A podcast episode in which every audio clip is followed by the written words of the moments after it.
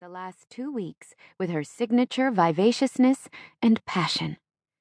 When the doctors discovered her advanced cancer last November, they informed us we should begin to make final preparations. Mimi had three months, four at most. Yet, as she battled the cancer, kidney failure, and exhausting chemotherapy treatments, Mimi remained determined to give it the good fight. None of us said it for fear of relying on false hope, but we all thought Mimi would have at least four months, maybe five, maybe six, despite what the doctors said. She was a strong woman with a lot of fight in her. She'd had no other choice, growing up in the throes of World War II, when sailors came and went, far more went than came, week by week on the Santa Barbara coast. At three, she watched her father head off to the Pacific, with only her young mother to keep house until he returned. He never did return, but house was still kept. Her mother found work to support the family, and Mimi came into her own.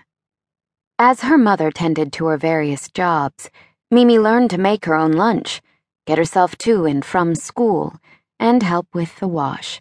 She fetched fresh eggs from the chickens out back for breakfast every morning, and after school, she went from door to door selling the remaining eggs to help pay the bills.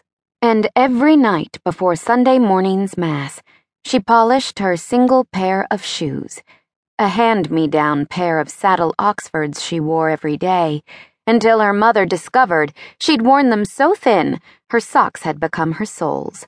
Mimi knew a new pair, even hand me downs was a luxury her mother could not afford.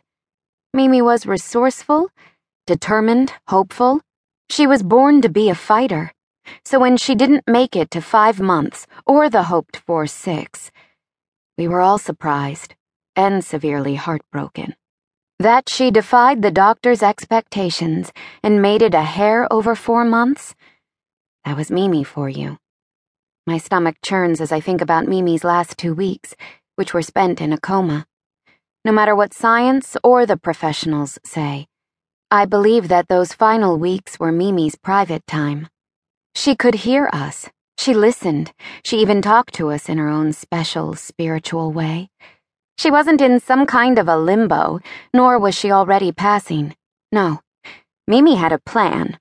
As a real Spitfire with the warmest heart, brightest smile, and kindest soul, she fought for those four months and eventually let herself fall peacefully asleep. She knew her time was coming and made peace with the fact. A few days before she set off for her final private moments of peace in her coma, she reminded me that it's always important to give life a run for its money and take on its challenges with vigor. But we have only a lease on life, Gracie, she said. I fingered the patchwork quilt that had decoratively dressed the foot of her bed for years. She had it pulled up to her chin, keeping her frail body warm. I know, Mimi, I said, trying to fight back the urge to cry, to wrap her in my arms, to beg for her not to leave me. Not yet, but, as Mimi encouraged, I stayed strong. Life's a temporary gift, and we have to make the most of it. Mimi's voice was authoritative, despite heavy doses of painkillers. I brought my fingers up to the side of her wrinkled face and brushed back a stray curly lock of gray hair, looking into her gray blue eyes, the same ocean color as mine, as my mother's, as my sister's. The K lady's eyes.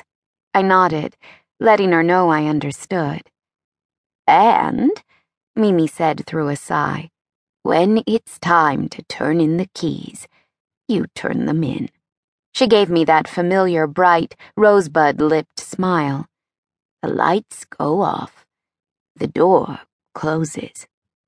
Oh, Mimi, I cut in, not fond of the moribund turn. She brought up her heavily wrinkled hand, the knuckles knobby as the roots of a centuries old oak from years of arthritis. She snapped her fingers and said sprightly, But you go out with a bang. My head snaps up, and I take a quick sniff in as I feel a hand grip my right shoulder. I come to from my daze and look to my right, thinking.